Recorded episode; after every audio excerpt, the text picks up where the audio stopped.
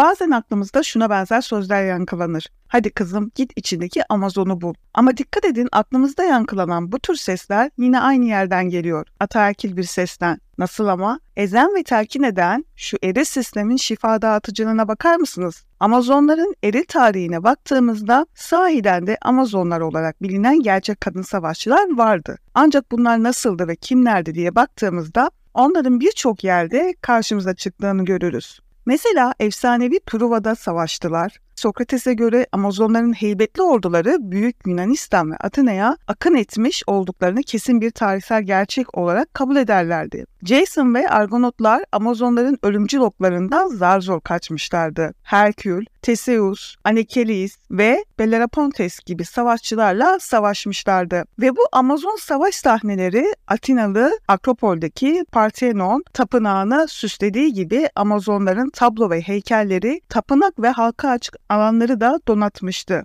Antik Mısır, İran, Orta Doğu, Orta Asya, Hindistan ve Çin'den de Amazonlar gibi savaşçı kadınları konu alan hikayelerle karşılaştığımızı görüyoruz. Amazonlar hem efsanelerde hem de Herodot, Ploterhos, Apoldoros, Plato, Strabel gibi yazarların oluşturduğu tarihi belgelerde bahsedildiler. Evet, Amazonlar antik Yunan'ın toplumsal bilinç dışından doğdular ve doğdukları yer olan toplumsal bilinç dışında hala yaşamaya devam ediyorlar. Amazonlarla ilgili efsanelere baktığımızda bu efsaneler önceleri kuşaktan kuşağa yazıyla değil dille anlatılırdı. Her ne kadar bu masallara birçok şeyler eklenmişse de bunların özünde bir gerçek elbette var. Aslında burada da devreye yine anlatıların insanlar üzerindeki muazzam etkisi giriyor. Çünkü uygarlık süreciyle birlikte ülkemizde yeni kurulan eril toplumsal bir yapı var ve bu yapının bilinç dışından ortaya çıkan mitolojik bir sonucu olan savaşçı kadın topluluğu Amazonlar var.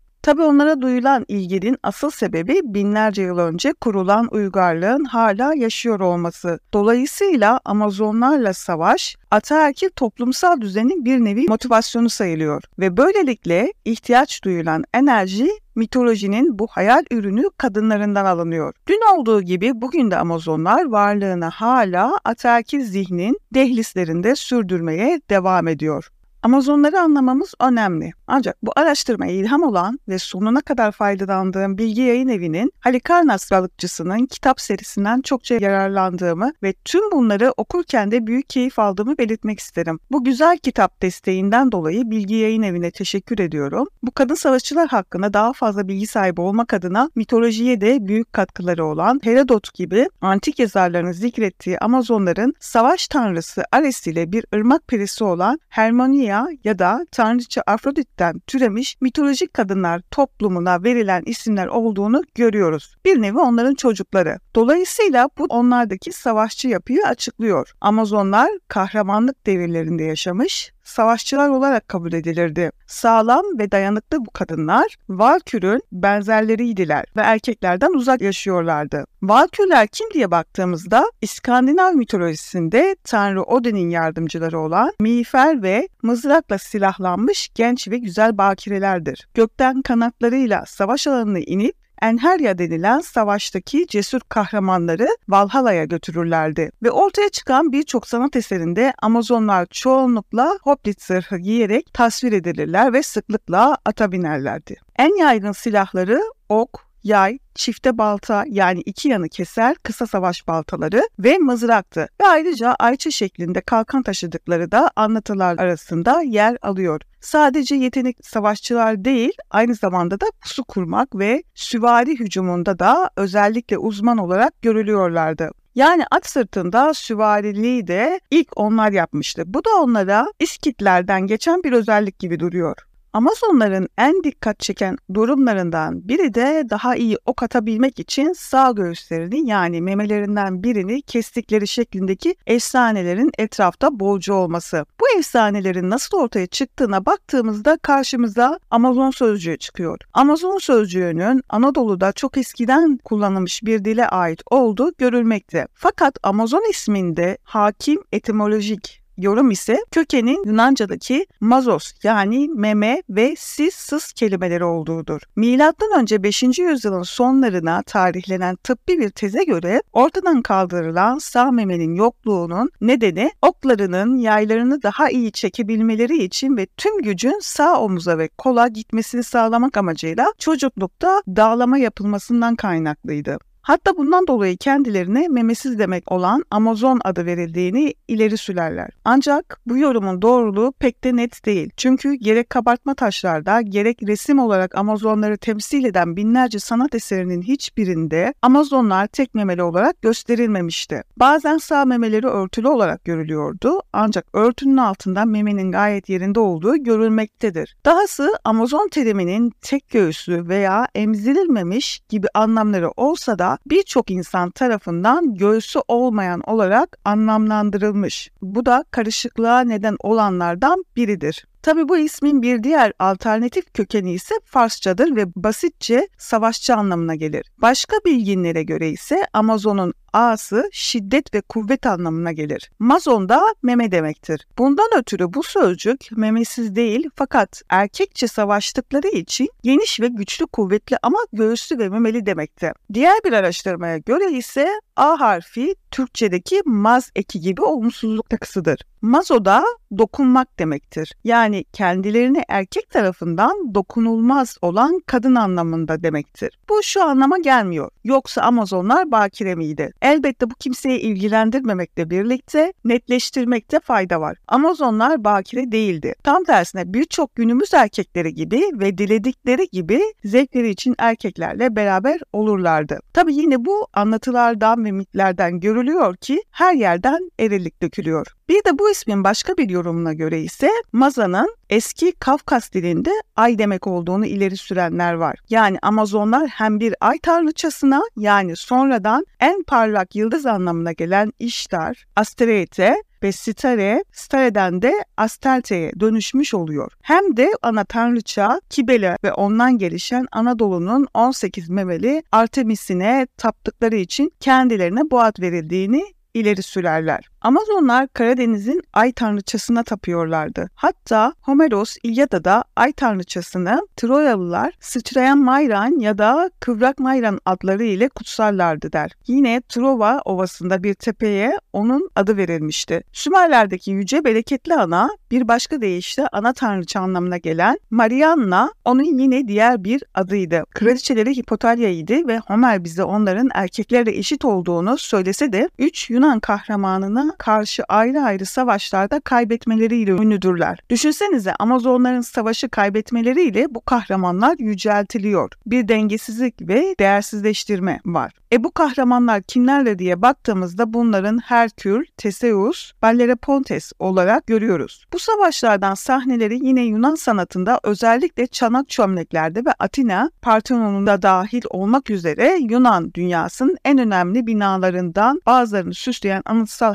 heykellerde görebiliyoruz. Ama ilginç bir şekilde Avrasya'daki mezarların arkeolojik araştırmaları Bozkır göçebe kabilelerinden birçok kadının özellikle Karadeniz çevresindeki ülkelerdekilerin gerçekten de savaşçı olduklarını kesin olarak ortaya koyuyor. Bütün bu araştırmalardan Amazon sözcüğünün kökenleri ve adlarının nereden türemiş olduğu konusunda kesin bilgi olmadığını gösteriyor. Tüm bunlarla birlikte ilginç bir şekilde görülüyor ki Amazonlar antik Yunan sanatında eksik bir göğüs ile tasvir edilmemişlerdi. Tarihçi Adrian Meyer bu nedenle belki de anlam karışıklığının Mazon ve Yunanca göğüs anlamına gelen mastos kelimelerinin benzerliğinden geldiğini öne sürmekte. Tabi tüm bu açıklamalardan sonra Amazon denilince akla ilk gelen figürlerden birisi kadın bedeninin en önemli sembolik göstergesinin birinin meme olması. Bu yüzden özellikle memesinin birisi olmayan erkeksi, vahşi, acımasız, saldırgan ve kitojen imaj mitosta verilmek istenen kadın tipidir. Yani artık o erkeğin yerine geçmek isteyen ya da yok etmek isteyen bir katledendir. Bu eril Ege toplumunun zihninin karanlıklarından kopan ve kontrol edilemeyen ataerkil düzene karşı gelen kadın imgesidir. Görülüyor ki ilk kuşak feminist teorinin or ortaya koyduğu ataerkil toplum mitinden oldukça uzak bir görüntü sunuyor bize. Aslında kurdukları mitolojik toplumsal yapıya baktığımızda erkeklerin kurduğu ataerkil toplumlardan farkı olmadığını apaçık görebiliyoruz. Ortak payda da iktidar, hiyerarşi, sınıflı toplum, emek sömürüsü, cinsiyetçilik gibi ki buradan da kadın erkek olsun kimin egemen olduğu fark etmeksizin ataerkil toplumsal sistemin vazgeçilmez unsurları yine varlığını sürdürmekte olduğunu görüyoruz. Önce 5. yüzyıla baktığımızda klasik Yunan edebiyatında Amazonlar istisnasız her zaman kadınların olması gerektiği düşünülenin tam tersi bir konumda temsil edilirler. Evlenmeyi ya da erkek çocuk sahibi olmayı reddederler ve aynen erkekler gibi savaşa giderler. Özgürlüklerine aşırı düşkündürler ve sadece erkeklerden ayrı olmakla kalmaz, aynı zamanda onlara karşı güçlü bir düşmanlık da beslerler. Yunan inceleminde Amazonlar kadınların erkeklerin bakıcısı, besleyicisi şeklindeki rollerini terk edip bunun yerine erkeğe has özellikleri kendilerine uyarlayarak ortaya çıkan yok edici güçleri temsil ediyorlardı. Biraz önce de Homeros'un İlyadası'nda bahsettiği durumu açıklar nitelikte. Milattan önce 8. yüzyılda Amazonlardan ilk bahseden yani yazılı kaynakta ilk bahseden kişi şair Homeros'un İlyadası'dır. Ama zaten yüzyıllar boyunca ağızdan ağza dolaşan ulaşan efsaneler arasında yerini almıştı. İlyada'da Amazonlar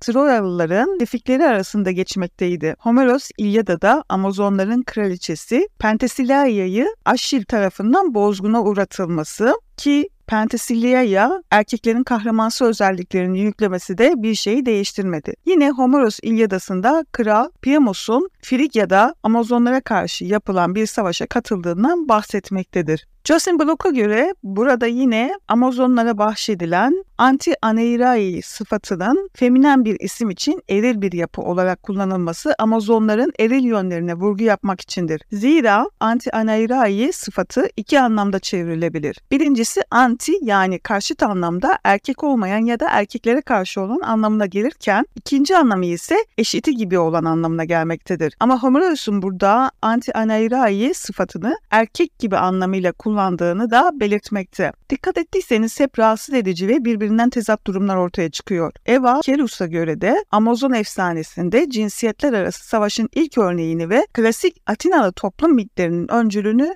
buluyoruz. Aslında Eva bunu Fallos hükümdarlığı adı altında bir seminerde uzun uzun anlatıyor. Ve Yunan sanatındaki Amazonlara ilişkin 800'e yakın tasviri incelediğinde bu tasvirlerin erkeklerin taşıdığı kadın fobisinin en göze çarpan ifadesi olarak gösteriyor. 5. yüzyıl Atinalısı gözünü her nereye çevirse atacağı darbeler bazen kadının belirli bölgelerini öne çıkartıyordu. Bunlardan biri de memeydi. Bu darbeler hamile eşlerini döven ve özellikle cenini taşıyan şişik karına en en sert şekilde darbeler indiren günümüz erkekleri ile de benzerlik gösteriyordu. E tabii ki Yunanlılar da efsanevi muhaliflerine göğüsten saldıracaklardı. Çünkü dişil güç ve incinebilirlik bir arada temsil ediliyordu. Amazon miti gerek erkek gerekse kadın bakış açılarını sırasıyla ele almamız durumunda ek olarak psikolojik bir anlam da üstleniyor. Erkek bakış açısıyla bu hakim konumdakilerin bilinç dışında gizli öç alma duygusunun bir ifadesi olarak görülebilir. Erkekler sadece besleyici memenin kendilerinden uzaklaştırılabileceğinden korkmuyorlar. Aynı zamanda bu yokluğa neden olanın saldırganlığını da ifade ediyorlardı. Bu yüzden Amazonlar eril savaşçı rolünü haksızca elde eden canavarlar, cadalozlar ve doğa dışı kadınlar olarak görülüyordu. Aslında görülen o ki memenin yokluğu dehşete düşürücü bir asimetri yaratıyor. Bir meme dişi çocuğun beslenmesi için alıkonuluyorken diğeri ise erkeklere karşı şiddeti kolaylaştırmak için ortadan kaldırılıyor. Bununla birlikte Amazonlar olarak adlandırılan kadınlar burada psikiyatr Carl Jung'un genellikle bilinç dışında tutmayı başardığımız sosyal olarak toplumda kabul görmeyen davranışlara bir referans olarak gölge benlik olarak isimlendirdiği şeyle temsil ediliyor. Gölge benlik bireyin bilinç dışında yer alan, toplum tarafından kabul edilmeyen veya bastırılan yönlerini ifade eder. Bu yönler genellikle toplumsal normlar veya beklentilerle çelişen, aydınlık bir şekilde ifade edilmeyen düşünceler, duygular veya davranışlar olabilir. Amazonlar olarak adlandırılan kadınlar bu gölge benliği temsil eden figürlerdir. Amazonlar güçlü, bağımsız ve savaşçı kadınları simgeler. Jung'a göre bu gölge benliği ifade etme süreci aydınlıkta yerini talep etmek anlamına gelir. Yani kadınlar toplum tarafından kabul görmeyen veya bastırılan özelliklerini ortaya çıkararak kendi yerlerini talep etmeye çalışırlar. Yani bir nevi Amazonları meydana getiren kadınlar aydınlıktaki yerini talep etmek üzere ortaya çıkıyorlar. Ama memenin kasıtlı olarak ortadan kaldırılması eylemiyle kadınlar korku ve saygı uyandıran güçlü birer yaratıklara dönüştürülürler. Memenin ortadan kaldırılması ve erkeğe has özelliklerin kazanılması gizemli Amazonların sadece kadınlara yönelik besleyip büyütme ve salt erkeklere yöneltilen saldırganlıkla birlikte besleyip büyüyen dişilik ve saldırgan erkeklerin özelliklerinin ikisini bir arada barındıran biseksüellik yönündeki arzularını da akla getiriyor. Bu gerçekte erkekler için yenilip yutulması güç, nahoş bir imgelem. Çünkü kaynağında kadın fobisi var. Batı tarihi boyunca kadınların geleneksel cinsiyet rollerini ihlale yönelik olarak verilen her gözdağı da gerek yeni sınır ihlallerinin kötülenmesi gerekse geleneksel kadın rollerine sırtlarını dönen kadınların gözlerini korkutmak için Amazonların hayaletleri ortaya çıkarıldı. Şöyle bir mitolojik tarihe göz gezdirir dikkat edersek Amazonlar miti fallus tanrılarının bereket tanrıçalarının yerini aldığı dönemde yazılı tarihe giriyor. Belki de Amazon figürü daha önceki dönemlerin artık fallus saltanatına uygun düşmek üzere sakatlanmış ve önemi azaltılmış olan dişi ilahlarından geride kalanları içeriyor. Kötü meme, kötürüm edilen groteks kutsallıktan arındırılmış haliyle varlık mücadelesi verirken tek meme ise iyi olanı analık ve besleyicilikle ilişkilendirerek sahip olduğu kutsal anlamı elinde tutmaya devam ediyor. Batı imgeleminde Amazon figürü memenin her iki anlamını da temsil etmek üzere varlığını sürdürmüştür. Amazon'a ilişkin kadın mevhumu göğüslerinde barındırdıkları kutsal ve kutsal olmayan güçlerin bir yansımasıdır. Tabi bu kutsal ve kutsal olmayan güçler mahremiyet, mülkiyet ve aile gibi kavramlar bazı sınırlamaların sonucunda ortaya çıkarlar. Bu açıdan bakıldığında aslında kültürüne atıfta bulunabiliriz. Şöyle ki kültür üretim ve kontrol demektir. Bu çoğunlukla ve özellikle de cinselliğin dizginlenmesi, kimi kurallara bağlanması anlamına da gelir. Uygarlık dünyasında erkek egemen yapı diğer türlerden farklı olarak sürekli birleşmeye uygun olan kadın cinselliğinin disiplin altına alınması gerektiğini düşünür ve icatları da hep bu yöndedir. Mülkiyet, mahremiyet ve aile gibi kavramlar bu sınırlandırmanın sonucunda ortaya çıkarlar. Erkek gönül rahatlığıyla tarlaya gitmek veya ava çıkmak istiyorken çünkü aile olmak babalık şüphesini de beraberinde getirmişti ve kimse başkasının çocuğunu büyütmek istemiyordu. Bunun için de kadının sınırlarının kalın çizgilerle ve hatta duvarlarla belirlenmesi gerekecekti. Bu dayatılan zorunluluk aslında sanayi devrimine kadar da devam etti. Güç gerektiren erkeklik rolüne karşı özgür kadın kimliği uygarlığı tehdit etmişti. Erkek için serbest olan öteki bedenler en başta kadın için yasaktı. Yapılan araştırmalar maskülen yani eril ve erkeğe benzetilen toplumların hepsinin bilinç dışında karanlık güçlere sahip, kontrol edilemeyen vampların yani erkekleri baştan çıkaran kötü kadınların yattığını ortaya koymaktadır. Ve bu başıboş kadınlar hep aforoz edilmeliydi. Yunanlılar da güçlü kadın fobisini yansıtmaktaydılar. Geleneksel kadın erkek ilişkilerinde kadının erkeğe ihtiyaç duyması kaçınılmazdı. Erkeğe ihtiyaç duymayan, kendi ayakları üzerinde durabilen, üstelik savaşçı bir kadın tipi Yunan erkeğinin kabusu olmalıydı. Bu kültür elbette ki kesik memeli kadındansa çok veya büyük memeli şişman kadını tercih etmekti. Hatırlarsanız bir önceki podcast'imizden masalların arkeolojisi 4 ve 5'te kadınların iklimsel koşullara göre nasıl şekillendiğini, bereket ve bollukta daha zayıf ama kışın, kıtlığın daha yoğun olduğu zamanlarda daha kilolu olduğunu gördük. Ve hepsinde de değişmeyen bir durum var. Kalçalar ve memeler tam da üreme durumuna göre şekilli ve hep yerli yerinde duruyordu. Sonuç olarak neresinden bakarsanız bakın Amazon mitosları erkek akla ait bilinç dışının kadın imajıdır. Erkeğin kafasındaki vahşi kadın arketipidir. Anaerkil korkular yani kitolik korkulardır ve tüm bunlar içinde kadın düşmanlığını barındırır. Yani mizojinidir. Buradan bakılınca dünyanın her neresinde bir insan topluluğu kurulduysa bu topluluklar başlangıçta muhakkak matriarkal yani anaerkil gözüküyor. Yani babaların ve erkeklerin değil annelerin ve kadınların egemen oldukları bir toplum olarak gözüküyor. Böyle bir toplumda kadınların dünyaya çocuk doğurdukları için daha değerli oldukları görülüyor. Başıyla sonu arasında geçen bu 9 ay ise erkeğin bu süre zarfında bir payının olmadığını gösterecek kadar uzun. Ama bakın erkekler kendilerince bu ikinci sınıf durumu nasıl yenmişler? Bunu Amazonların anaerkilden ataerkil geçiş mitiyle de anlayabiliriz. Bu mit şöyle gerçekleşiyor. Söylentiye göre geri yaratıklar olarak kabul edip hizmet işlerine koşturdukları erkekler bir gün bir yolcudan Zeus adında yüce bir erkek tanrının ortaya çıktığı haberini aldı. Sonunda erkekler döllenme olayında baskın rolün aslında erkeğe ait olduğunu, erkeğin tohum, dişin ise sadece tarla olduğunu söyleyerek övünmeye başladılar. Yani bir baş kaldırı olmak üzereydi. Ve erkeklerin isyanı ile yüz yüze kalmak istemeyen Amazonlar gizlice buluşarak erkekleri yok edip üstünlüklerini koruma kararı aldılar. Gece vakti de bütün yetişkin erkekleri öldürüp erkeklik organlarını keserek ana tanrıçaya onu döllemek için sundular. Geride kalan erkek çocukların zamanla kim besleyebilme ihtimaline ve yapabilecekleri bir baş kaldırıyı önlemek amacına karşı onların kollarını kırdılar. Bu mitin dikkat çeken yönü ise çocuk doğurma olayında erkeğin yerinin anlaşılmaya başlandığı sıralarda ortaya çıkmış olma olasılığı. Tabi bir de bu mit bana Kadınlar Ülkesi kitabını anımsattı.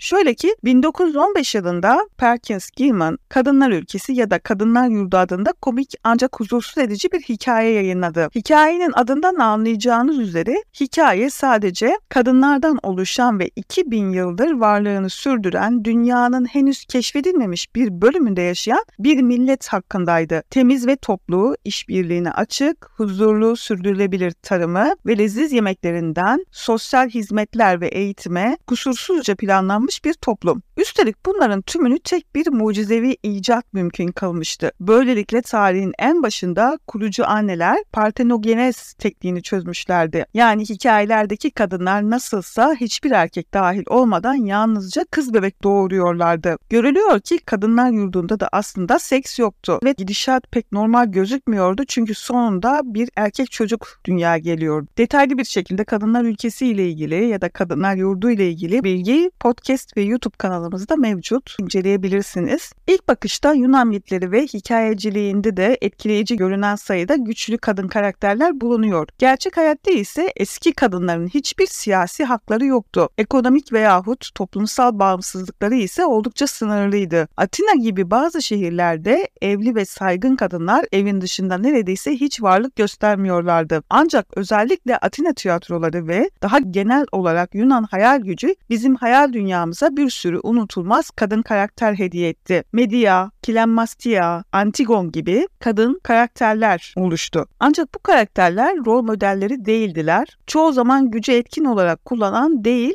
istismar eden kişiler olarak tasvir ediliyorlardı. Gücü elde ediş biçimleri etraflarını ve devleti kaosa, ölüme ve yıkıma sürükleyecek biçimde gayri resmi bir duruma dönüşüyor. Bu kadınlar özellikle Yunan bağlamında kadın dahi sayılmazlar biraz önce de anlattığımız gibi daha çok melez, birer canavar ya da cadı gibiydiler. Ve hikayelerinin arasında yatan sarsılmaz mantık güçlerinin elinden alınıp bu kadınların ait oldukları yere gerisin geri göndermeleri gerektiğini söylüyor. Dahası Yunan mitlerinde kadınların gücü kullanılarak yarattıkları yıkım gerçek hayatta varlık göstermemelerini haklı çıkarıyor, erkeklerden oluşan yönetim biçimlerini meşrulaştırıyor. Bugüne ulaşabilmiş en eski Yunan dramalarından biri olan Asilos'un Agamemnon'unu bir düşünün. İlk kez milattan önce 458 yılında oynanan bu oyunda anti kahraman Klamestia'nın bu ideolojiyi tamamen kişileştirdiğini göreceksiniz. Oyunda Klamestia'nın kocası uzaklarda Truva Savaşı'nı sürdürürken şehrinin etkin yöneticisi haline dönüşür. Bu esnada da kadın olmayı bırakır. Asilos Klamestia'nın tasvir ederken defalarca erkek terimleri kullanır. Dilini erkek dilinden ödünç alır. İlk birkaç mısrada örneğin Klamestia'nın karakteri androboleon olarak tanımlanır. Androboleon nedir diye baktığımızda derli toplu olarak tercüme etmesi zor ama erkek gayretiyle veyahut erkek aklıyla olarak çevirebileceğimiz bir tabire geliyor. Ve elbette Klamestia'nın gayrimeşru olarak elde ettiği güç Agamemnon'u dönüşünde banyoda öldürmesiyle yıkıcı bir hal alır. Patriarkal yani ataerkil güç ancak Klamestia'nın çocukları onu öldürmeyi planladığında iade edilmiş olur. Amazonların Yunan yazarlar tarafından dünyanın kuzey sınırında bir yerlerde gerçekleştiğini söyleyen yarışlarına dair kurgu hikayelerde de benzer bir mantık vardır. Kadınlar ülkesinde gördüğümüz huzurlu düzlüklerinden farklı olarak daha şiddetli, militarist olan canavar ordusu Amazonlar uygar Yunan dünyasını ve erkeklerini yok etmek ve tehdit etmekle meşguldüler. Bu Amazonların gerçekten var olduğunu ispatlamak için korkunç büyüklükte bir modern feminist enerji harcandı. Bütün bütün bu emekler gerçekten de kadınlar tarafından ve kadınlar için yönetilen tarihsel bir toplumun varlığını ve bunun bize sunduğu çekici imkanları ispatlamak içindi. Acı gerçek şu ki Amazonlar eski Yunan'a dair bir erkek uydurmasıydı. Temel mesaj şuydu. İyi bir Amazon ancak ölü bir Amazondu. Veyahut kadınlar ülkesindeki Terry'e sormamız gerekirse en azından yatakta eklileştirilmesi gerekiyordu. Altta yatan ders ise her zaman erkeklerin uygarlığını kadınların pençelerinden koruması gerektiğiydi. Bazen nadir de olsa eski kadın gücüne dair daha olumlu bir örneğin elimize geçtiği de oluyor. Bunlardan biri modern sahnenin vazgeçilmezlerinden olan ve genellikle baş kadın karakterinin adıyla Lysistrata olarak bilinen Aristophanes'e ait bir komedi. Milattan önce 5. yüzyılda yazılmış bu klasik entelektüellik, dişi feminizm, savaşı durdurma gündemi ve zamanında akademisyen Jorman Girer'in dilimize kazandırdığı haliyle sağlıklı bir dozda kadınsılık içeriyor. Lysistrata hikayesi eski Yunan'da geçen bir seks grevi hakkında. Lysistrata'nın liderliğinde kadınlar Sparta ile uzun süredir devam eden savaşı durdurmak için kocalarıyla onlar savaşı bitirene kadar seks yapmayı reddediyorlar. Oyundaki erkekler en sonunda yaşadıkları zorluklara daha fazla başa çıkamayan erkekler kadınların taleplerine kulak verip barışı sağlamak zorunda kalıyorlar. Bu size hangi filmi hatırlattı bilmiyorum ama bana Müjde Ar, Şener Şen ve İlhan Yüce gibi usta oyuncuların yer aldığı ve yönetmenliğini Kartal Tibet'in senaryosunun Başar Sabuncu tarafından yapılan Şalvar Davası adlı filmi hatırlattı. Ki araştırdığımda da öykünün Aristofanes oyunundan alındığını gördüm. Şalvar Davası filminde de erkeklerin eril davranışlarından, tembelliklerinden ve cinsel isteklerinden bıkan kadınlar erkeklere ders vermek amacıyla başrol kahramanımız Elif tarafından yani Müjdar tarafından biçimlendirilir ve örgütlenirler. Tabii Lysistrata oyununun günümüze uyarlanmış farklı versiyonları da çizgi roman ve film olmak şeklinde var. Yine mesela bunun tam tersi olan Atina şehrinin koruyucu tanrıçası Athena'da genelde olumlu biçimde anılır. Maalesef ki gerçek pek de öyle değil. Athena'nın kadın tarafında yer alıyor gibi göründüğü doğru. Ancak eski bağlamında gözden kaçırılmaması gereken en önemli şey Athena'nın da eski Yunan anlamında kadını simgelemediğiydi. Bir kere savaşmanın tamamıyla erkek işi olduğu bir dönemde bir savaşçı kılığında karşımıza çıkıyor. Ki bu problem Amazonlarda da var. Üstüne üstlük kendisini doğuran bir kadın bile değil, Athena direkt olarak babası Zeus'un kafasından doğuyor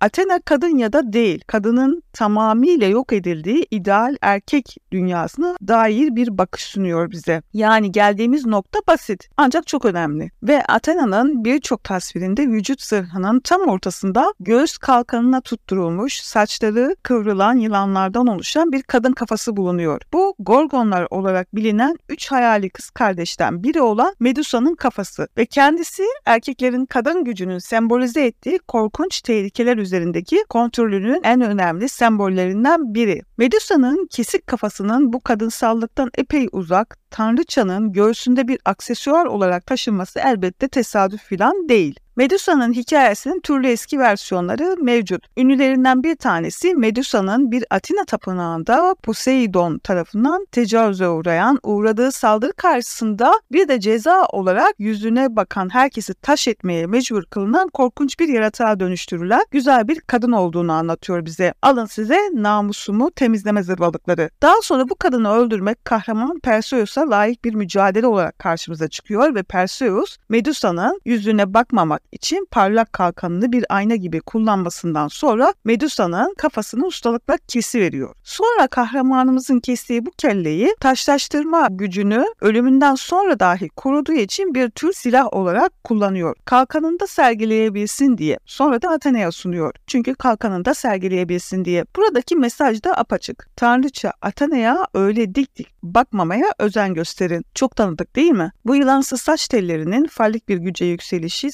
sembolize ettiğini görmemiz için Freud'a ihtiyacımız yok. Bu erkeğin hakimiyetinin kadının gayrimeşru gücü karşısında olanca şiddetiyle kurulduğu klasik bir mit kurgusu. Ve kültürü ve sanatı bu mitleri hala aynı bu kodlar üzerinden ziyaret ediyor. Medusa'nın kanayan kesik başı modern başyapıtlarımız arasında sık sık gördüğümüz bir sahne. 1598 yılında İtalyan ressam Michelangelo Medici de Caravaggio kesik kafanın gerçekten olağanüstü bir versiyonunu söylenene göre kendi yüz hatlarıyla resmetmişti. O resimde dehşet içinde çığlık atıyor, her tarafından kanlar fışkırıyor, başında yılanlar hala kıvranıp duruyordu. Bundan birkaç on yıl önce heykeltıraş Cellini, Perseus'un bugün hala Floransa Piazza delle Sigronita'da duran büyük bronz bir heykelini yapmıştı. Kahraman Medusa'nın çarpık ölü bedeninin üstünde tepiniyor, kanlar içindeki kesik kafasını gururla havaya kaldırıyor. Burada olağanüstü olan bu baş kesme eylemi bugün hala kadın gücüne dair karşıtlığın bir sembolü. Batı dünyasından örnek vermek gerekirse Angela Merkel'in, Hillary Clinton'ın kafası Caravaggio'nun tasvirin üzerine defalarca oturtuldu. Kadın cinsiyetiyle tamamlanan şiddeti tüm tezahürleriyle kavramak biraz zaman alabilir. Ancak kadınların güçten uzak tutulmasına dair kültürümüze gömülmüş kodların varlığına, bunların klasikler dünyasından uyarlanmış prensiplerle meşrulaştırılmasına araştırıldığına tanık olmaktayız. Amazonlar da bunlardan birisiydi. Bilgi Yayın Evi'nin kitap desteğiyle gerçekleştirdiğimiz bölümümüzü bitirirken birkaç hatırlatmada bulunmakta yarar var. Bize askıda bilet alarak sürekliliğimizi sağlayabilirsiniz. Aynı zamanda da yorum yapıp beğenip paylaşarak da desteklerinizi sunabilirsiniz. Ben Uçan Salyangoz. Kendinize iyi bakın. Görüşmek üzere.